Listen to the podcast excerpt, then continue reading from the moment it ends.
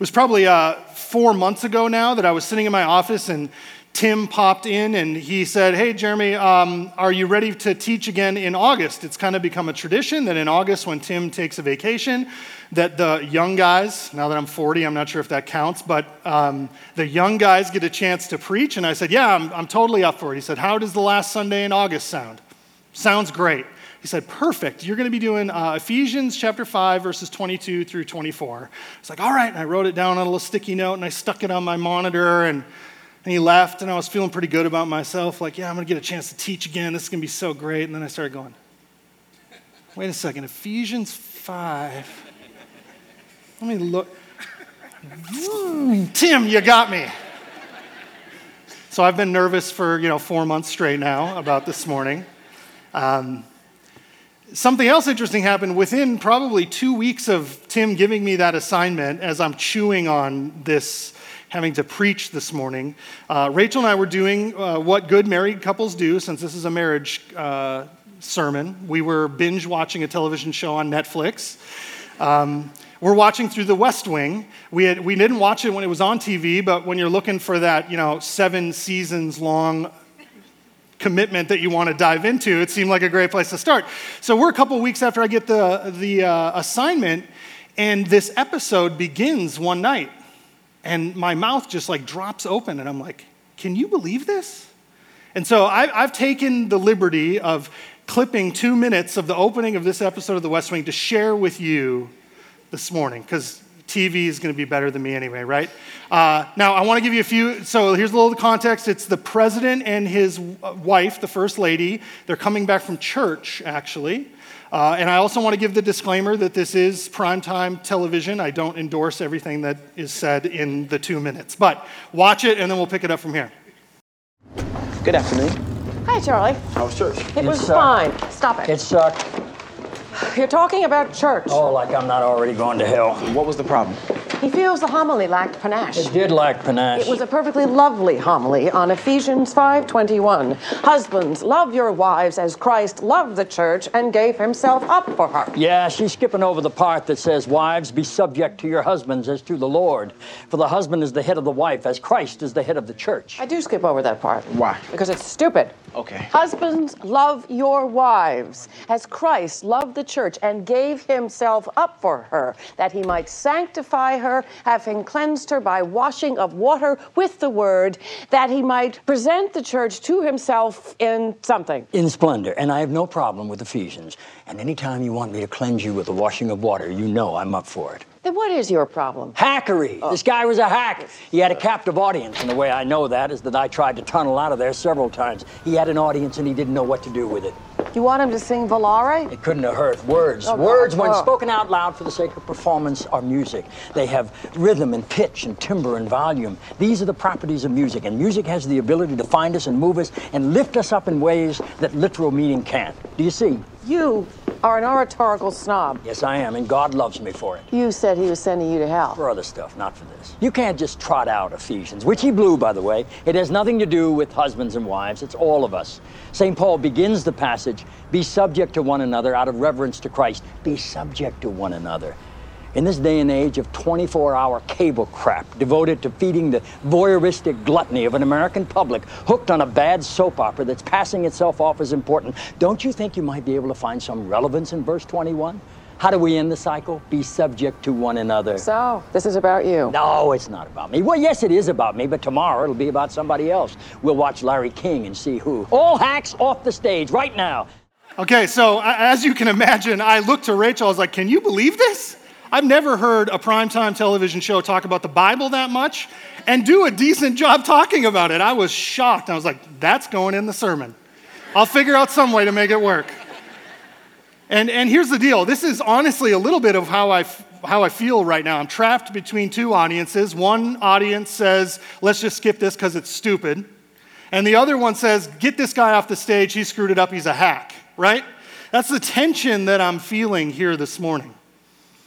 And maybe you're feeling a little bit of tension between last week and this week as well. And I think the reason that there's a little bit of tension in the room is because this is actually pushing on something in us that's deeper than just husbands and wives. It's deeper rooted than just marriage. This idea of submission and of putting someone else's needs and concerns above my own, it pushes on the most innate, dark parts of our heart, the parts of us that are conditioned to fight for our rights and for, to fight for our own self preservation.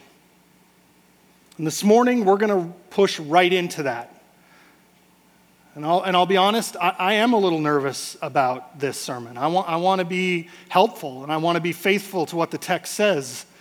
But I'm also a man standing up here talking to wives. And let's be honest, that feels a little weird. So I'm going to ask you to join me this morning on your behalf and on my behalf that God would meet us here as we wrestle through it. Can we pray?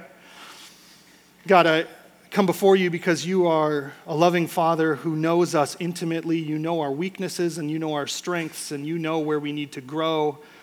And you know how sin has twisted us at the deepest of levels. God, we pray this morning that you would meet us, that the Holy Spirit would be here, and that we would be transformed. Because there's a battle at war, and we want to follow Jesus, who we love. We pray this in his name. Amen. Now, we have to remember one of the things in dealing with a letter like we have here, you know, we, we call this the book of Ephesians, but it is more accurately a letter in which Paul, a pastor or apostle, wrote uh, to a church in a very real place in a very real time. And this typically would have been read in one sitting out loud. And so what you get is the building of an argument that Paul's making throughout the whole letter. And it's one of the things that we can actually lose as we break it down into smaller bits in order to talk about it over the course of you know nine or ten months.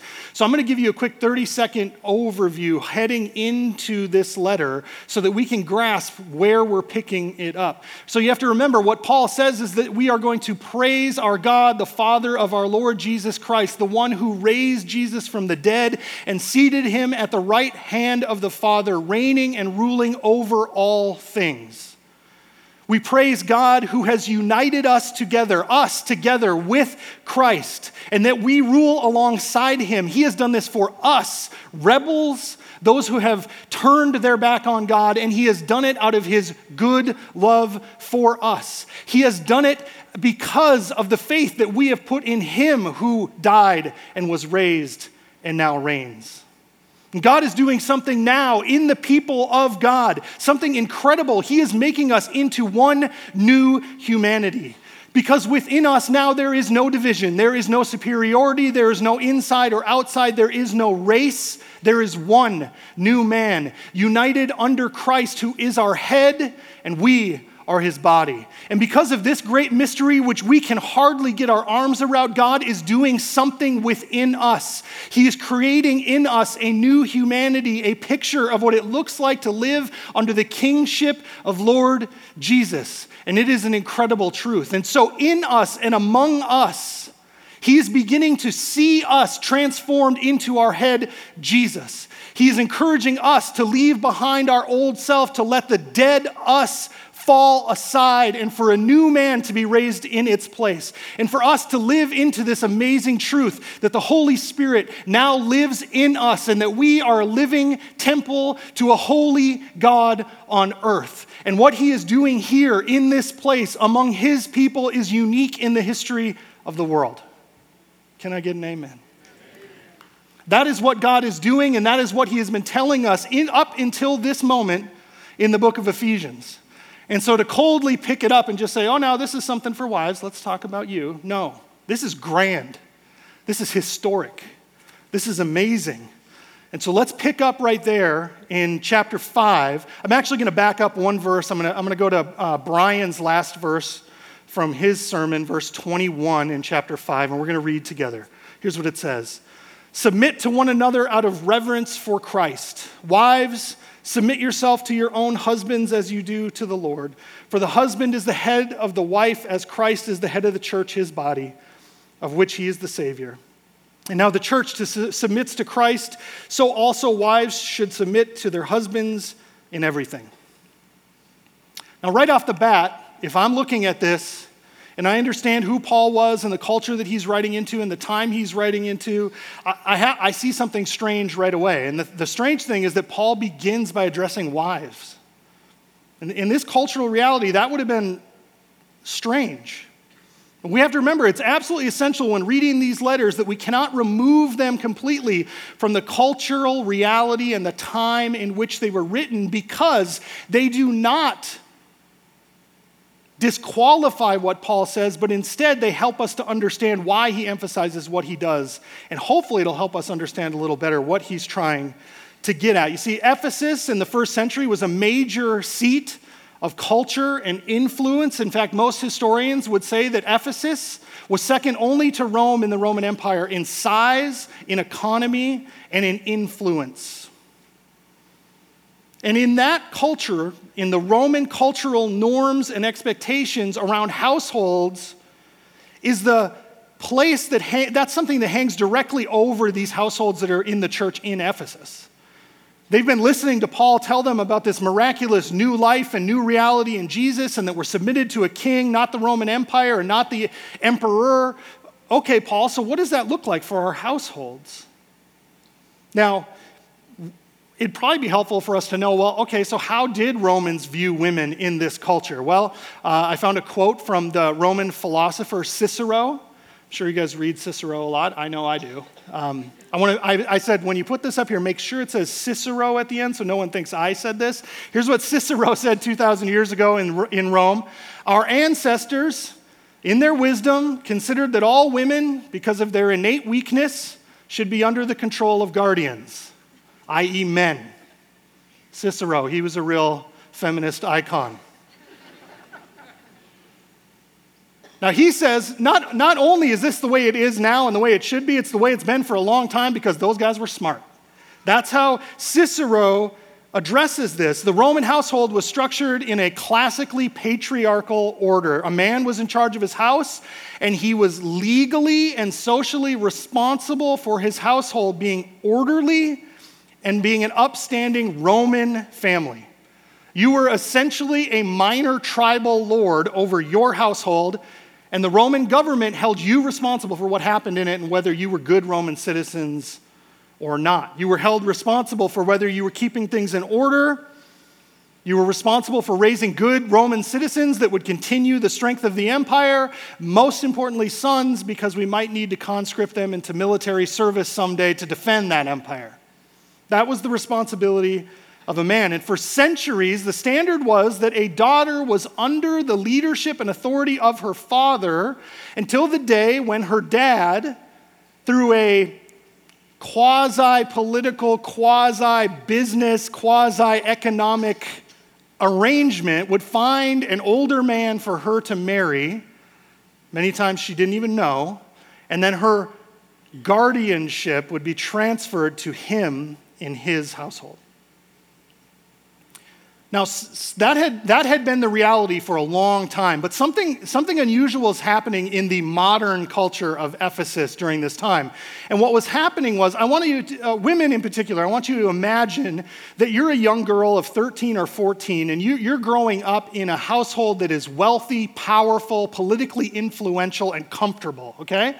And now your dad has arranged for you to be married to someone you maybe don't know, and then he transfers you to this guy whose authority you are now under, and then, through no fault of your own, you end up with a husband who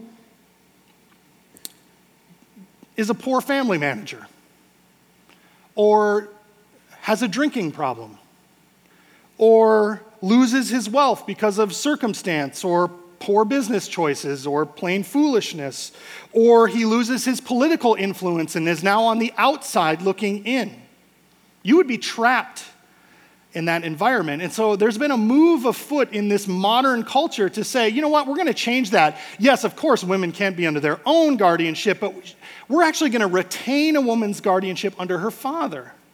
Because that way, if she gets stuck with a loser, ladies, you know what I'm talking about uh, she's not stuck there. It, it, makes for an easy divorce and separation. It's, a, it's proto feminism in the Roman Empire, Sarah, 2,000 years ago. And so the Christian church is growing up in this environment who says, okay, so how does this work?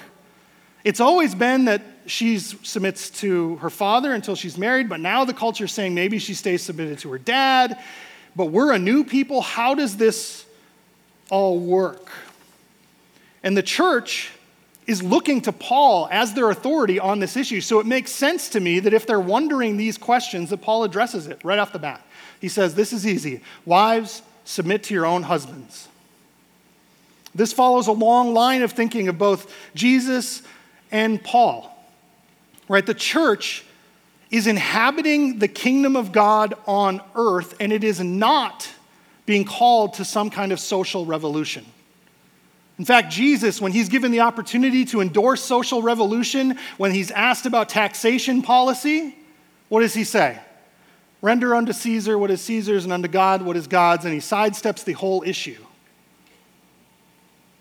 They're not called to overthrow the structures in which they're living, and they're also not called to conform to the structures in which they're living. Paul and Jesus call the church to something much more radical to live faithful kingdom lives in the culture in which they live. What, what do I mean by that? Well, Paul is making an, an, argument in, I would say, almost all of his letters, but especially here in Ephesians, that the church, in becoming one with Jesus, is called to transform into the image of the head of the church because we are his body. And when we look at Jesus, we see a man who rejected and overcame sin and corruption, the sin and corruption that has plagued humanity since the garden, the sinful twisting that has dehumanized our relationships, and we're being called to become one with him and to be transformed into him. Jesus is the prototypical human, the only one who has faithfully lived out a kingdom life amongst us. And he calls us to be united with him and to be transformed into his likeness. So, what does that look like? Paul, in another one of his letters to a nearby church, a church in Philippi, writes this Philippians chapter 2. You can flip there if you want, or you can just take the easy route and follow the screen. Here's what he says Philippians chapter 2, verses 3 through 8. Do nothing of selfish ambition or vain conceit, rather, in humility, value others above yourselves not looking to your own interests, but each of you to the interests of others. In your relationships with one another, have the same mindset as Christ Jesus, who, being in very nature God, did not consider equality with God something to be used to his own advantage. Rather, he made himself nothing by taking the very nature of a servant, being made in human likeness and being found in appearance as a man, he humbled himself by becoming obedient to death, even death on a cross.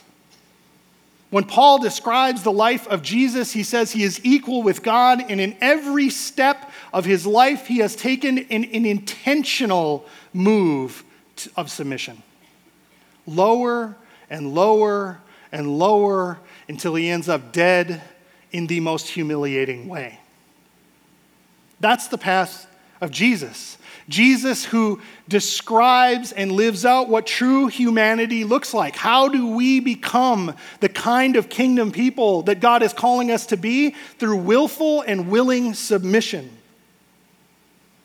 And in verse 21, we get this instruction that's generic and kind of general. It gets spread all over us, right, to everyone. It says, submit to each other out of reverence for Christ. And we hear it and we give it a mm, amen. Mm, submit to one another, yes. Wisdom, yes, it's beautiful. Mm, submit. Oh, God's so smart. This is so, yes, that's it. And then we go to the next verse. Wives, submit to your husbands. Him? You got to be kidding me. This guy? You want me to submit to that one? What does that reveal in us that when we say it generically, like it's some idea you don't really have to practice, it seems easy and beautiful, but the minute we say, love that one or love this one, we're ready to throw a table. We're ready to have a social revolution. We're ready to say that this is antiquated and it's stupid and it doesn't take into account the modern reality of social structures. No, Paul says, Your responsibility as a Christian in this new reality is to submit to everyone. Wives, your husbands first. The key to the verse is verse 21. The most shocking part is that Martin Sheen was right. Brian and I were talking this week and we were laughing about this. Kind of, I was making these jokes about the outrage. And I said, It's so funny how in one sentence, the same word is used, and one of them we accept easily, and the second one we're ready to reject whole cloth. And we use the same word. And Brian says, Well, now are you sure that it's the same word? Because maybe in the Greek it's a different word. And I was like, oh, Okay, let me go to the Greek, I'll find out. And I want to claim something that isn't true. So I dig. It's even more interesting than that because there isn't two words that are the same word, there is one word. In the original Greek, it says, submit to one another out of reverence to Christ, dash wives to your husbands first. It is one thought. The call to submission for all Christians applies to all Christians, and wives, first of all, to your husband. So, how do we deal with the fact that this seems impossible? Well, I think that's the first step. Admit how hard this seems. Admit that when submission comes to a specific person, that gets really, really dicey. Why does Paul call wives to submit to their husbands? Because we're to model Jesus and to become like him. He has the keys to the unintuitive path to righteous living and to wisdom. It is the path to truly becoming who we've been called to be. It is the path to follow Jesus. Wives, Paul says that the relationship between you and your husband is a mirror of the relationship between Christ and the church, one in which Christ lays down his life to protect and win the hearts of his people, and one in which the church, out of their love and reverence for Jesus because of what he has done for them, lays down their lives to submit to him. I think the two words that we get stuck on here are submission, which we've just talked about, and headship. What does it mean to be the head? Well, Jesus is the head of all things. He's the head of the church. And the example that we're given is of him laying down his life to the point of the most humiliating death, death humanity has ever dreamed up. There's one example of headship. The second example of headship comes out of Genesis chapter 3. After there is this uh, infamous moment involving fruit and disobedience, Adam and Eve are involved in this sinful engagement of disobedience to God, and God shows up in the garden and what does he say? He says to the man, Where are you? If you want to know what headship looks like, it looks like being held responsible for what goes on in your household. The kind of headship that the Bible speaks about is the kind of headship that you should be very scared about wanting because it requires the death of yourself and responsibility for others. That's a tough road to walk. So we can talk all day about how marriage works in the wider society, uh, about how it worked then, how does it work now, what are cultural norms that you know encourage our views of how do we view ourselves, how do we view ourselves as individuals and in marriage. And you know, I'm going to be honest with you, I don't think it really matters at all. I don't think it matters because the Christian view of marriage reflects a higher, a deeper, a more true creational beauty that Paul talks about in a few verses from here, where man and woman, in some mysterious miracle, drop their singular identities and become one flesh, just like we have done with our Savior Jesus.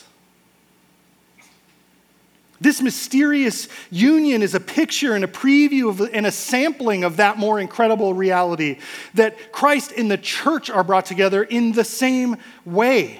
We have to keep in mind this union is not some long lasting treaty in which two reigning sovereigns agree over a piece of paper and a cup of coffee to be mutually beneficial for each other as long as we agree to be mutually beneficial. No. Union is something more incredible altogether, in which your identity and their identity are set aside completely and you have been knit together into something brand new, one person. That's the kind of thing that can only exist out of the soaring, self sacrificing love of submission in marriage, and it can only happen because of the soaring, self sacrificing love of Christ on our behalf. These ideas of union and of head and body and submission are all over Paul's writing. So it would make sense here that as he deals with our uh, most vulnerable, most sensitive, most intimate relationships, that he would say that the key to this piece of life, maybe most of all this piece of life, is to set aside your demands and to seek love and serve and submit to your spouse. Now, ladies, I know some of you in the room right now are saying, You don't know my husband because he ain't no Jesus. And I know it's true because I'm one of those ain't no Jesuses. And it's the reason that Paul, in his wisdom, addresses those ain't no Jesuses right after this, and why God, in his sovereignty, allowed your ain't no Jesus to get some last week. But this week it's your turn.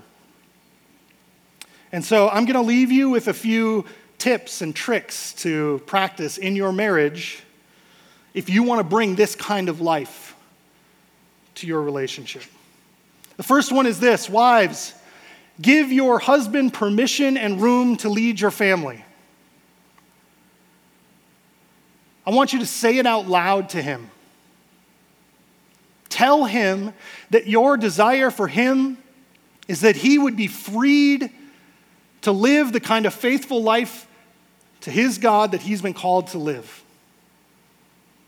That you desire and understand that his responsibility is not to the Roman Empire, it's not even to you, it's not to the American Republic, but instead it is to the God who created him and reigns, and that he has a responsibility to love you and to nurture your household, and you want that for him. Tell him that you're going to give him space to do it. Tell him that you want him to succeed desperately in this. Tell him that you will be praying for his heart and for wisdom as he strives to be faithful in this role. And then actually do that. Pray for him. And, and then here's the hardest part actually give him the room you just said you wanted him to have. Okay? Number two, this is the second thing be prepared to give him grace when he fails. And you might have a lot of retroactive grace you need to apply. The reality is that either through lack of practice, or through poor decision making, or laziness, or unforeseen circumstances, or foolishness, he has failed, or is failing, or will fail in his desire and willingness to lead you perfectly. That's just the way it's going to be. So be prepared to offer grace instead of condemnation when it happens. Because you're going to want the same kindness in return, and it's the only thing that can stop the cycle of destruction in marriages grace. Be hungry for it in your marriage. Third, strive to be his most trustworthy and reliable advisor. In the Roman household, the father, the head of the household, was the pater familia, the head of the house.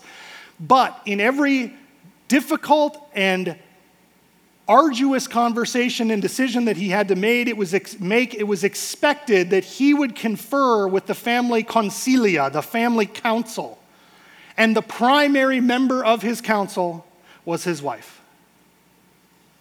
That's something that you should strive to be in your husband's life. And you say, wait, I'm supposed to already be that. What do you mean, strive for it?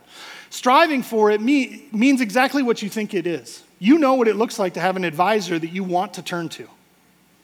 That person that when you're struggling to make a decision, I want to go to them. What does that look like? It means that they're patient.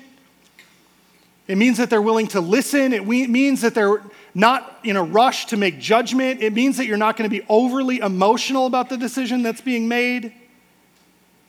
It means that you're willing to help point towards wisdom, but not beat somebody over the head with the wisdom that seems so obvious to you. You want someone who is patient and roots for good in the life of their friend. Strive to be that kind of advisor in your marriage. Fourth, earn and foster a voice of critique in your marriage. Your husband, like you, is probably failing and struggling to fill out this role in his life. He's probably struggling and failing to love you perfectly, to submit and to care for you like Christ loved the church. And I guarantee you're failing in the same way. We need to be careful that when we talk about submission, particularly as we address wives, that we do not say that this means you do not have a voice of critique, because your voice of critique is one of the most helpful gifts that God has given to a marriage. In places of ongoing sin or neglect or foolishness or mismanagement, you need to be a voice of reason for faithfulness to your Savior. That's your role. You are a gift of reproof and critique for your husband in your marriage, but you can misuse that gift. What does it look like? It looks like complaining, badgering, nagging, withholding affection when he makes decisions that I do not like. I understand the hurt that comes from being looked over, from not being taken seriously. But if you want to have a valuable voice of critique when it's needed in your marriage, then you have to fight for it. Your incredibly valuable voice of critique can be wasted in your marriage so quickly because of overuse and a lack of love. Paul says you can have the truth all day, but if it doesn't have love with it, it sounds like a clanging gong and a loud cymbal. Don't use your voice in that way. The last thing, the one I want to leave you with is you have to admit that this is nigh impossible. The kind, the kind of living that we talked about last week and that we're talking about this week feels impossible. How could I possibly even do it? You're right. It is impossible. On your own, without the Holy Spirit's guidance, without Christ's faithfulness to you, without God's sovereignty in your life, this is impossible. So, therefore, push in humility into the reality that seeking first the good of someone else is very difficult and I need the Holy Spirit. Humility tells you that you cannot do it alone. Secondly, trust that God has ordained marriage and that it is a good thing and that the wisdom that he offers on marriage is the key to a good marriage. Trust it and move into it, even when it feels unintuitive and dangerous to do so.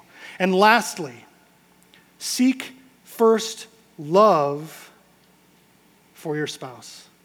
Because in humility, trust, and love, there is a way forward. If you're, if you're in this room this morning and last week you heard an address to husbands, and this week you heard an address to wives, and at the end of it, you feel encouraged because you have a marriage that sounds a lot like you heard described. Then I, I want you to be grateful because that is a good gift from God. It is His kindness to you. And I want you to tell your spouse how thankful you are for them. If you're in the room and you're in another category, you heard this about husbands and you heard this about wives, and you go, My, my marriage doesn't look anything like that, and I don't even imagine how it could look anything like that. We fight constantly. We're always looking to be the winner. Then I want to encourage you this morning to stop fighting to reign the throne of a marriage that's killing you. You've tried it your way. It's led to destruction and death and sadness. Try his way. The accuser will tell you that that is the way to death and sadness, and I'm telling you that it is the way to hope and life. Lay down yourself. And I would encourage one last thing. Tonight, every couple in this room, set aside time for a conversation. Whether it's over dinner or after the kids are in bed, I want you to sit across from each other and have a talk. And I, that talk needs to consist of three things. Number one, you need to confess where you have failed to live up to the standards that God has called you to in your marriage. Confess it. And husbands, this is where headship comes in. You get to start. Second, repent, which means commit to turning away from that kind of life. I have done it, and it has led to hurt and destruction, and I am committing through the help of God to not go back there. And then lastly, be prepared to extend grace and love and forgiveness to one another. Because God's hope for you is that you would look more like Jesus and that you would reflect the glorious reality of Jesus and the church being united in love together. And that can be a reality in your marriage. Let, let's pray for that here. God, we thank you so much for the good gift of marriage. I pray for the marriages in this room and in this church that they would be strengthened, that they would find hope in self sacrifice. God, that submission would come naturally to us because of our love for Jesus. We pray this in his name. Amen.